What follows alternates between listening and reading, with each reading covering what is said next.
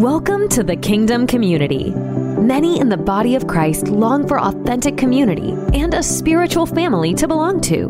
We exist to connect, equip, and send you into the world to fulfill your destiny and advance the kingdom of God on the earth. To learn more about us, please visit kingdomcommunity.global. We look forward to hearing from you.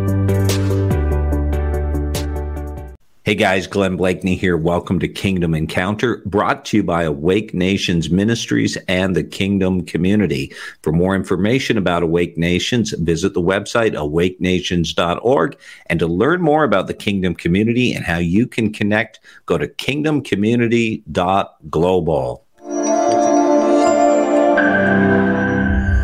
I'm proud to say that Audible is now a sponsor of Kingdom Encounter, and we have a special offer for you. Head over to audibletrial.com forward slash kingdom community. Sign up for a free 30 day subscription with Audible and download any audiobook you want.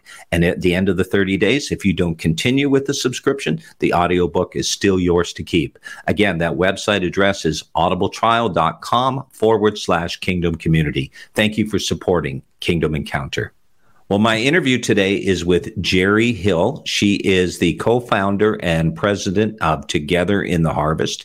Jeri was married for many years to evangelist Steve Hill. Steve, of course, was most well known for his time in ministry in the Brownsville revival that literally impacted millions of people around the globe. Well, she's going to talk today about their early years in ministry, how they served on the mission field, really her salvation testimony, and also she's going to be sharing some things about her late husband, Steve Hill, that maybe you've never heard before. Guys, this is going to be a riveting interview. Jeri is dropping some incredible truth. She's going to challenge you to have a passion for the lost and to give your life completely to Jesus to fulfill that calling, that purpose that God has for your life. Guys, this is going to be an incredibly challenging interview. It's going to encourage you and inspire you to give all, to follow the call. God bless you.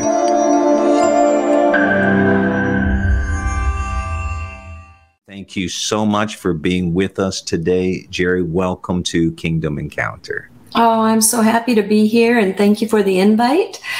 And I pray that what is spoken today will minister to many different lives. Amen. Amen. Thank you. Well, I know it will. I, am certain because I, I, know a bit about your story, and this is going to be incredibly uh, encouraging to people. And you guys were on a journey. Obviously, your story, how you came to know the Lord, uh, let's talk about that. Way back in um, the day, you know, what was it like? You, you guys, uh, you know, let's talk about Jeri. What was it like, and the the background, the story? How did you come to know the Lord? Well, um, you know, when I was born, I never thought my life was planned by God at all. I, my mom was raped at 17 and I was born out of that rape. So I never knew my biological father, um, never met him in all my life. And so I did not feel like I was planned.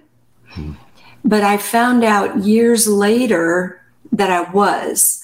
But to lead up to that just a little bit, um, it was um, my mom married to give me a dad and it was a bad situation. They were not in love with each other. They had two other sons in that marriage, and then they divorced. And my mom in North Dakota was a single mom with three children on food stamps. Um, she, you know, needed so, you know social services. She needed help to be able to raise us, and but she loved us she actually told me that I was the best thing that ever happened to her in a bad situation. Beautiful. So that spoke to my heart. Um, but you just never know how our minds are going to receive everything.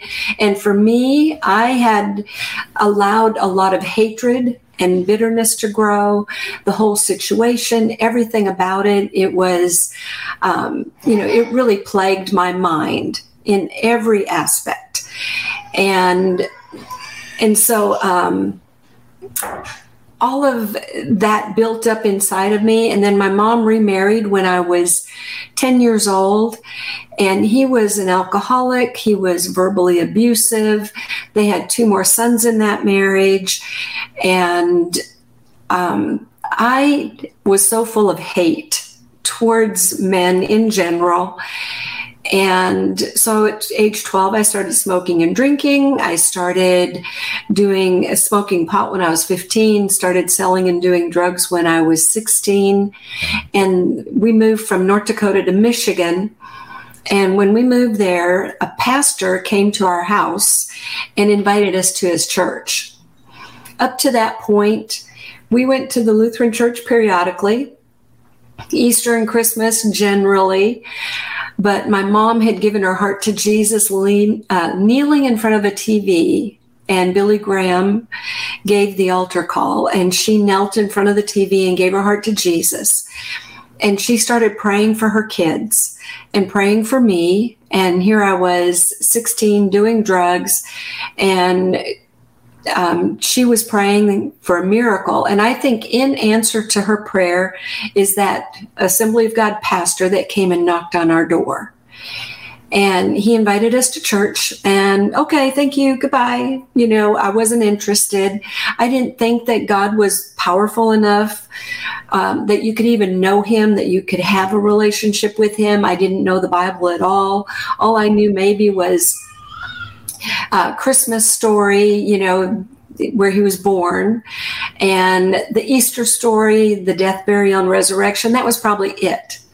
But I had never read the Bible, had never studied the Bible, um, never thought to, you could even understand it. I opened it up one time and I thought, I don't even understand this. Right. Well, this pastor came to our house every Saturday for two years, knocking on the door. Wow. And every single time he came, I shut the door. Thank you for coming. You know, I'm not interested. And then his tone changed from invite to his church to Jeri, Jesus loves you and has a plan for your life. Yeah, right. Like I believe that. And it took two years of him continually coming back, but continually praying for me. My mom started fasting for me when I was sitting in jail at age 18 and I had an encounter with God in the jail cell. And I heard my mother's voice, actually, what she said, crying out to God. I heard it in the jail cell. And I remember when I got out of jail, I asked my mom if she had ever said this phrase before. And it was, Jairus, don't you understand? Don't you really understand that I love you? And I heard that in the jail cell during this time when my mom was fasting for me. Okay. And from that point on, I had all these, a few other encounters where God started speaking to me in an audible voice. It was like He came down and made Himself real to me and began speaking to me in an audible voice through billboards one specific billboard that had John 3:16 on it. Okay. And what I heard, you know, as I'm reading it going by, you can't that's there's so many words on that billboard. Um, you know, you couldn't even read them all. And so I only, really only got to the first line and I heard God say, "For I so loved you." Hmm. For I so loved you. Every time I passed the billboard, I would hear that. And then um, I had a dream Jesus standing at the foot of the bed in a white gown and his hands outstretched toward me and blood dripping from his hands. Wow. And he said, For you, I died. And I sat up expecting to see Jesus at the foot of the bed, yeah. and he wasn't there. And I grabbed my knees and I cried unto my, you know, on my knees, just holding my knees. And saying, You might as well give up on me because I'm not worth it. I have nothing to offer offer you, so you might as well give up on me. And a few weeks later, this is in a span of like six weeks after I get out of jail. And I ended up going home with some people that I met and was staying in a mobile home out in the country of Clare, Michigan. And I'm there for 10 days. I'm not sensing the presence of God. I'm not feeling God at all. But I thought I was having experiences like this because of drugs. And after being there for a little while, a few days, a knock comes at the door. And it was that pastor. wow. And nobody knew where I was. And that pastor that morning, he said, he said this to me when he, after he knocked on the door and I answered it. He said, I was on my knees today saying, I'm not giving up on this girl. Where is she? And he goes out, drives out into the country and he's knocking on a door out in the country. But come to find out, he knocked on every door in every city that he had ever pastored. It wasn't just my house. Right. But he had a burden for me and he appeared there. And I think he about fainted when he saw me. And I think I about fainted. I was in shock to see him. And when he left that day, I told him, I'm wringing my hands and I'm saying, I'm doing okay. Everything's just fine. And he said, It doesn't matter how you're doing or anything. All I know is Jesus loves you and has a plan for your life. And when he left that day, I went, I was standing in the kitchen and I thought, That is so weird. And right then, God speaks to me again and he says, If you don't give in to me, I'm going to give up on you. And he knew what button to push. Hmm. He's not going to say that to everybody. Sure. But he knew what button to push on me. And I didn't want God to give up on me. Right. And so when the pastor left, I pulled out a phone book, looked for his number, called his house. He wasn't even home yet. Talked to his wife, and I said if he could work it out. And he had told me about Teen Challenge. He had left tracks for me and everything. And he, um, I said if he could work it out for me to go into Teen Challenge, I was ready to go. Wow. And that was on a Thursday. The next day, Friday, he called and he said that they had a bed for me on Monday and that he made arrangements to for my mom to pick me up on Monday and drive me there. I didn't know what that was going to look like. I partied down that last weekend and you know knew that I was going to get saved right. on Monday. Didn't know what any of that was going to look like, but I knew I had to do it. And when I went into the program, I knew that I had to give up smoking, drinking, drugs, partying, and old friends. And they even tried to talk me out of it that weekend. And I went into the program and gave my heart to Jesus at a Monday night meeting in Teen Challenge, Muskegon, Michigan.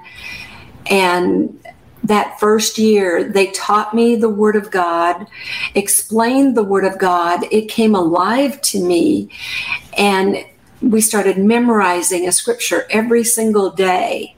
Hmm. And somebody told me, Well, you've been brainwashed. And I said, I needed my brain washed. but then you think about how Steve's life, everybody would hear his testimony, and he was raised Lutheran as well. He started into drugs and dr- drinking, smoking, and drugs at age 12, just like me. Hmm. And I got saved at 18. He got saved at 21, the same month, October of 1975. He had been arrested 13 times was facing 25 years in a penitentiary for sales of narcotics. He had been shooting up heroin for three years, which that was one thing I had never done was shoot up drugs. Had done everything else, and you know, not proud of uh, all of that. But it helps me relate with people what they're going through and why they get into drugs and why they do the things they do, and it gave me a passion for people and so God took two messed up lives and put them together. Wow. And we didn't meet until Bible school. Okay. Yeah. And That's what I was I was going to ask you is how did you guys meet and, and when did that happen? So you were in Teen Challenge for how long? I went through it for a year, went in in October of 1975. Steve was sitting in jail and so he didn't go into the program until February of 76. Okay. And then um, I, on a Sunday morning, I didn't want to get married ever. Okay. Because I thought, you know, I don't want to go through that. I just want to live for God. I don't want anything to distract me. I don't want anything to get in the way. So I wasn't interested in anybody. So when I went to Brother Dave's Bible school in 1976, um, that's when I met Steve. But in February of, or I think I went in in 1977. But in February, I started praying for for Steve. Not, I didn't know who he was. I went forward at a church service, and God put in my heart a burden for my future husband. Okay. And so I'm on my knees at the altar praying and weeping for my future husband for 45 minutes. And God had brought me down. I had already gone down and prayed for something else, and then God was telling me to go back down and pray. And it come to find out after I met Steve that I found out it was in February, the first Sunday or second Sunday in February, that his lawyer and judge were out playing golf and the lawyer was talking to the judge about probating Steve into Teen Challenge. And Jim Summers had talked to the lawyer and asked for Steve to be probated into Teen Challenge. And what God had laid on my heart for my future husband was that something significant that day was going to happen that was going to alter his life. Hmm. And he had already given his heart to the Lord in October, but some old warrants came up for his arrest. Wow. And that's why he was sitting in jail. And, um, but an amazing thing for him to put us together. And when I was in Bible school and my heart started to beat out of my chest for Steve, I would get up at three o'clock in the morning and bind the enemy because I didn't want anything to distract me from God. Right. So I'd get up and pray from three to five and come out of there in victory. And as soon as I saw Steve, I'd, my heart would start doing this again. and months later, after I go and talk to this, my, my advisor, telling him I needed prayer because I was distracted by one of the students. Okay. And I needed deliverance. I needed extra prayer because my prayers were not getting through. and Steve, um, he, well, trying to make a long story short, he um, came up to me and asked me what was wrong. And I said, Nothing God can't handle. And he said, Well, tell me what it is so I can pray for you. And I said, You don't need to know what it is to pray. I didn't tell him that my heart was doing this when I saw him. And he goes, You're right. And he ran down to the prayer closet in the men's dorm and he's in there praying. And he said later on the next day, he told me that God had spoken to him, that I was fighting love for him. Wow. And so he went and talked to his advisor, telling his advisor that he had been getting up every morning for the past two months at three o'clock in the morning and praying till five, saying, Thank you, Jesus, for Jeri Larson, that you're going to give me her as my wife. Oh, wow. So he was praying one way and I was praying another. and when it all came out, I said, God, do I have any say in my life at all? Right. and he said, No. He wow. said, Your job is to say yes to me. That's it. Okay. And so did not know what all that was going to entail, didn't know what that was going to look like.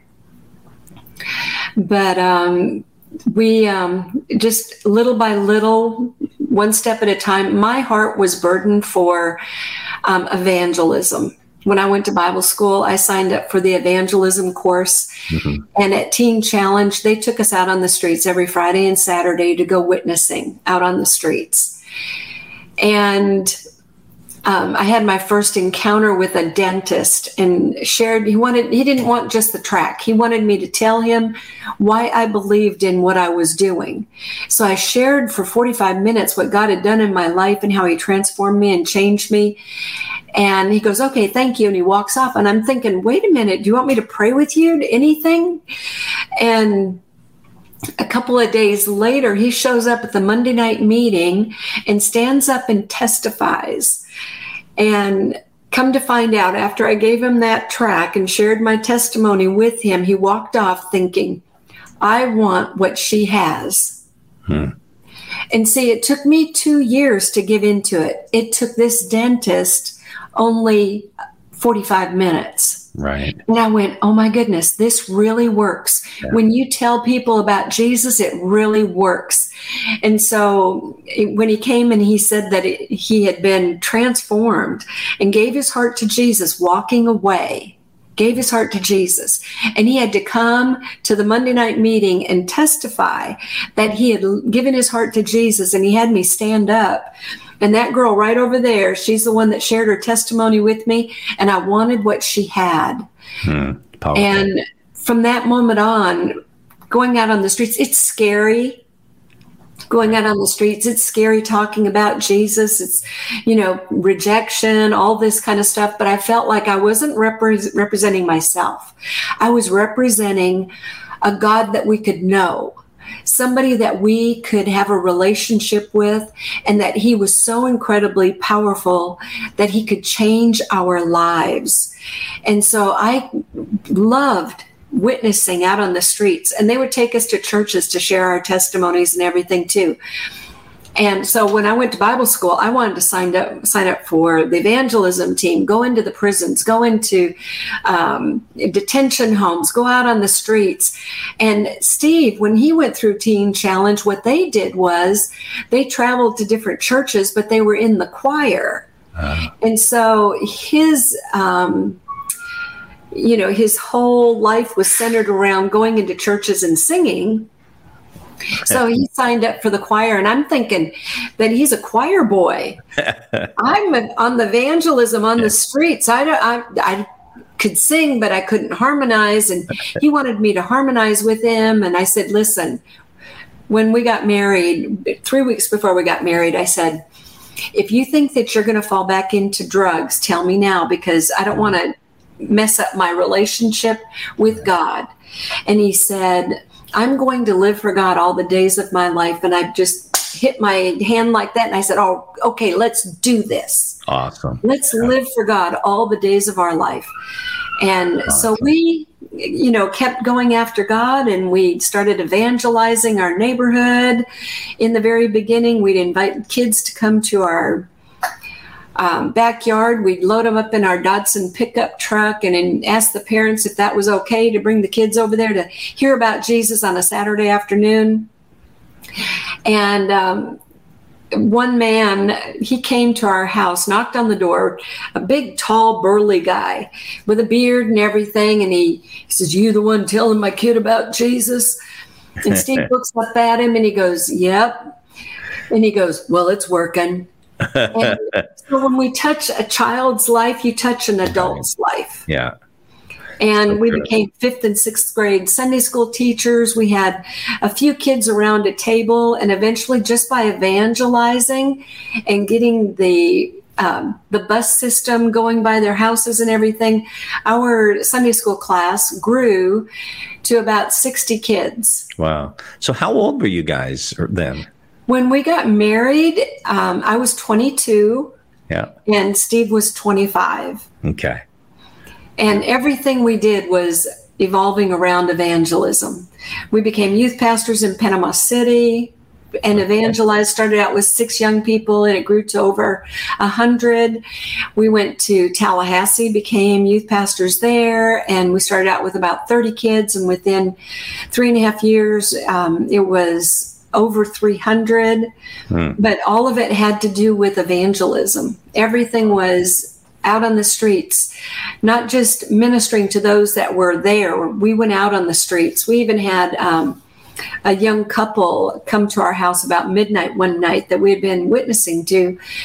And they came in. Well, we opened the door and they're standing there crying. And they came in and stumbled to their knees. And they said, We're ready to get saved. Wow. and they were weeping on our carpet and we put our arms around them and led them to jesus. But it all stemmed from going out and witnessing to people.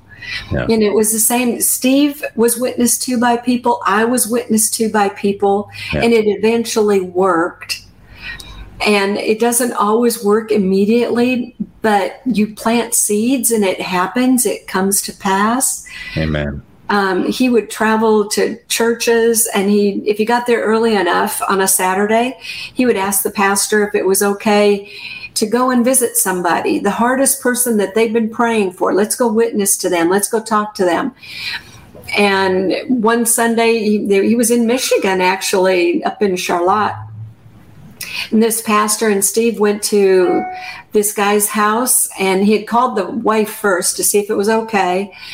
Steve and Mark went over there and talked to him for about an hour and he was cordial to the to them. And then when they um, left, he tore into his wife yelling and screaming, How dare you tell the pastor he can come by here? How dare you tell him he can bring the evangelist by? And you know, he was just so mad. And after Steve passed away, I get an, a message on Facebook. And the message was from this man. And he said that after Mark and Steve had both gone home to be with the Lord, the seed that they planted in my life started to grow. Wow. And I gave my heart to Jesus. And now I go and visit the hardest of the hard wow. in the church. I am on the evan- the evangelistic visitation committee okay. to go and talk to people. And so we don't ever know when the seed is going to come, you know, it's going to grow, when it's going to take root, when something's going to happen. But it, that was the most amazing, hmm. you know, testimonies when you get those later on and so I get to I got to hear it. Steve didn't get to hear it here on Earth, but I got to hear it, yeah. and he knows it now. yeah. Oh, amen. Absolutely. And so, from the very beginning, I mean, obviously, both of you guys, Steve and yourself, people witnessing to you had that impact, and then your heart, your focus is on evangelism. Now you ended up, you guys actually moved out of the United States and ministry or missions. Yes. Um, how did that happen? It, well, it was really interesting. And we were youth pastors in Tallahassee, and we took 10 young people to Mexico. And when people were lining up and standing in line to get a track, Steve leans over to me, and by this time he had been studying his credentials. He'd gotten Christian worker papers at the time, licensed, and now, he was ordained. And with we were with the Assemblies of God, their missions department, and to go to missions, you know, to be a full fledged missionary, you had to be ordained. And so here we were in Mexico, and there was a couple there visiting from Argentina that were missionaries in Argentina. Okay. And they heard us talking about maybe going into missions work. We had never thought about it before, it had never crossed our minds. And he said, Well, if you're thinking about missions, consider Argentina. We need missionaries in Argentina. Okay and that something resonated in both of our hearts and we started seeing you know little signs here and there. We came back from mexico. We sold everything applied for missions and then our paper comes back from them. Whatever you do don't sell anything. Don't change your life or anything. Too late. We had already sold everything. we were ready to go. Right. Because they said that it could take up to two years to get approved another two years to raise your support And Steve, he told me, he says, honey, I want you to stay here. We didn't have enough money to for both of us to fly up there. So Steve flew to Springfield, sat down with the missions committee, shared his heart, and he said, I want you to fast the whole time I'm gone. So I'm back in Florida fasting while he's up in uh, Missouri. And they heard his heart.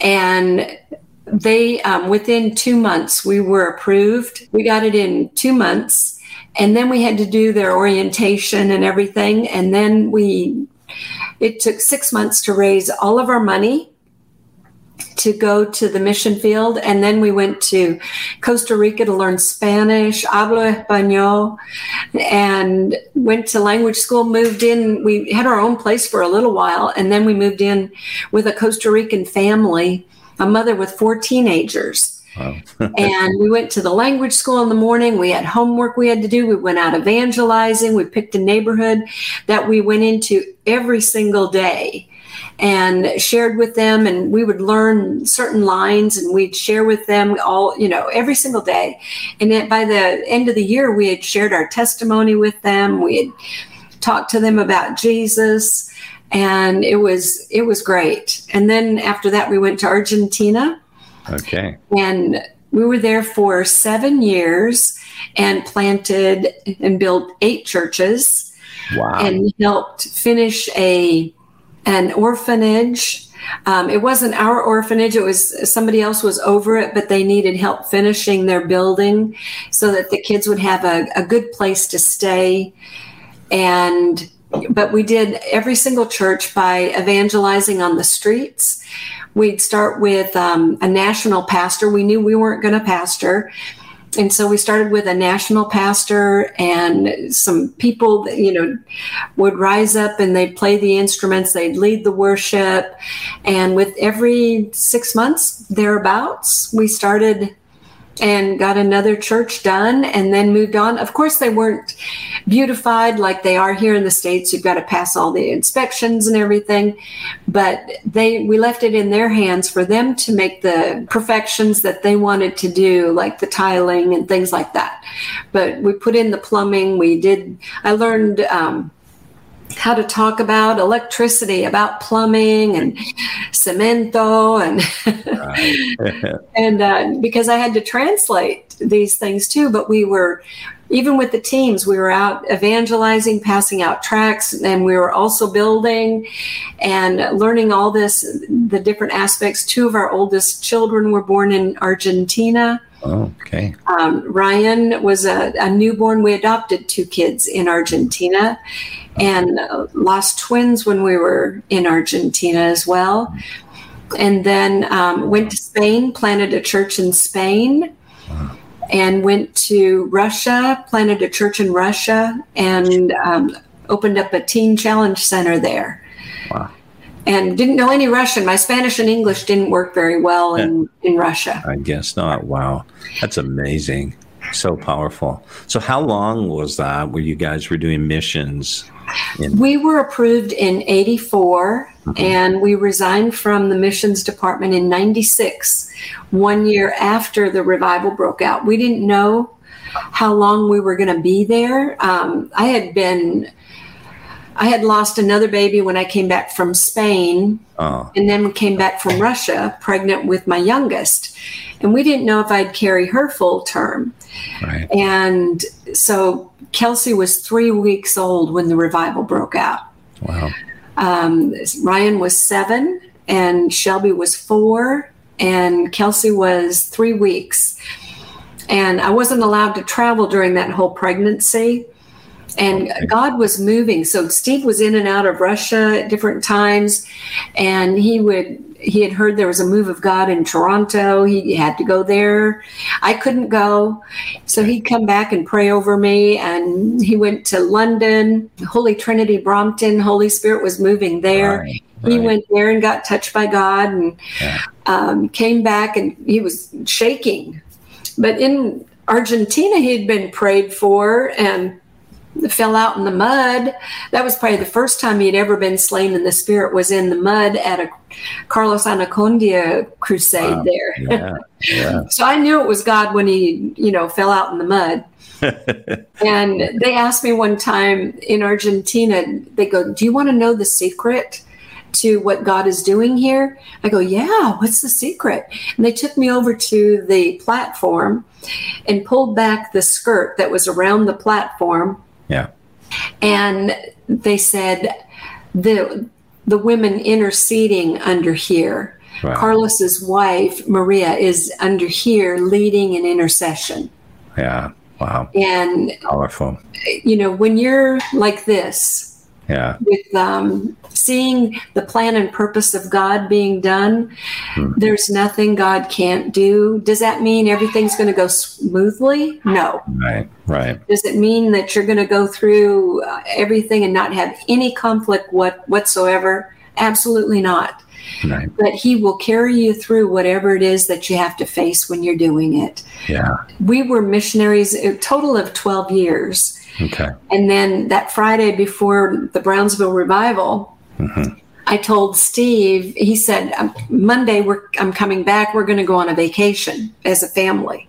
Okay. And that Friday I said, Well, I have a feeling because every single service he was in, God was moving. And I said, I have a feeling the pastor's going to ask you to stay. He goes, No, I'm coming back and we are going on vacation. I said, Well, I just want you to know that I feel like he's going to ask you to stay. Wow. So on Sunday, he calls me about four o'clock in the afternoon. And he said, Honey, all heaven came down. Wow. And Pastor is asking you to come in, fly in, and we'll have our vacation here in Pensacola, and I'll preach at night. I'm thinking to myself, well, that's a vacation, isn't it? yeah. so I did. I flew in with um, Ryan, seven, Shelby, four, and a newborn the next day. I flew in. We moved nine times the first year really. because we had no idea how long we'd be staying there. So we'd stay a week in a hotel, residence in for two Yeah. months, somebody else's house for a couple months, um, a vacation home of somebody's for a couple months, and then somebody else's vacation home. You know, we just kept shifting and moving and because we just didn't know how long it was going to go on and then when we he felt like it was going to keep going because it just continued to grow Yeah. but it was not planned. It was not on the schedule. Yeah. It was planned by God, but not man. Right. And it was on God's schedule, His plan, His purpose.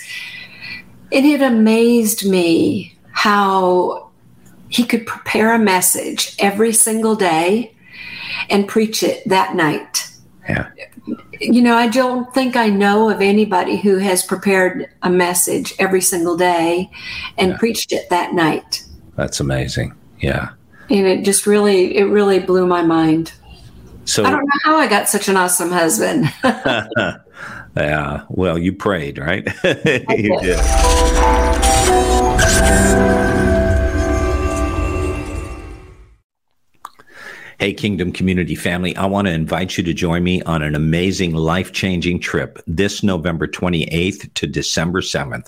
We're headed to South Brazil for a time of ministry and outreach and a conference in the mountains. We're going to get shut in with God. We're going to seek the Lord. We're going to worship. We're going to pray until the heavens come down. This is part of our Kingdom Community outreach and what we're doing around the world. We'll also be ministering in the communities, preaching in churches. It's going to be absolutely powerful. Love for you guys to be with us. If you're interested in knowing more, send an email to admin at awakenations.org, admin at awakenations.org, or also visit our website, kingdomcommunity.global. Blessings. Thanks for joining us today at the Kingdom Community. We trust that you are encouraged as a result of spending time with us. We exist to connect, equip, and send you out into the world to fulfill your destiny and advance the kingdom of God. To learn more about the Kingdom Community, please visit our website, kingdomcommunity.global. Again, our website is kingdomcommunity.global. Together, we are better.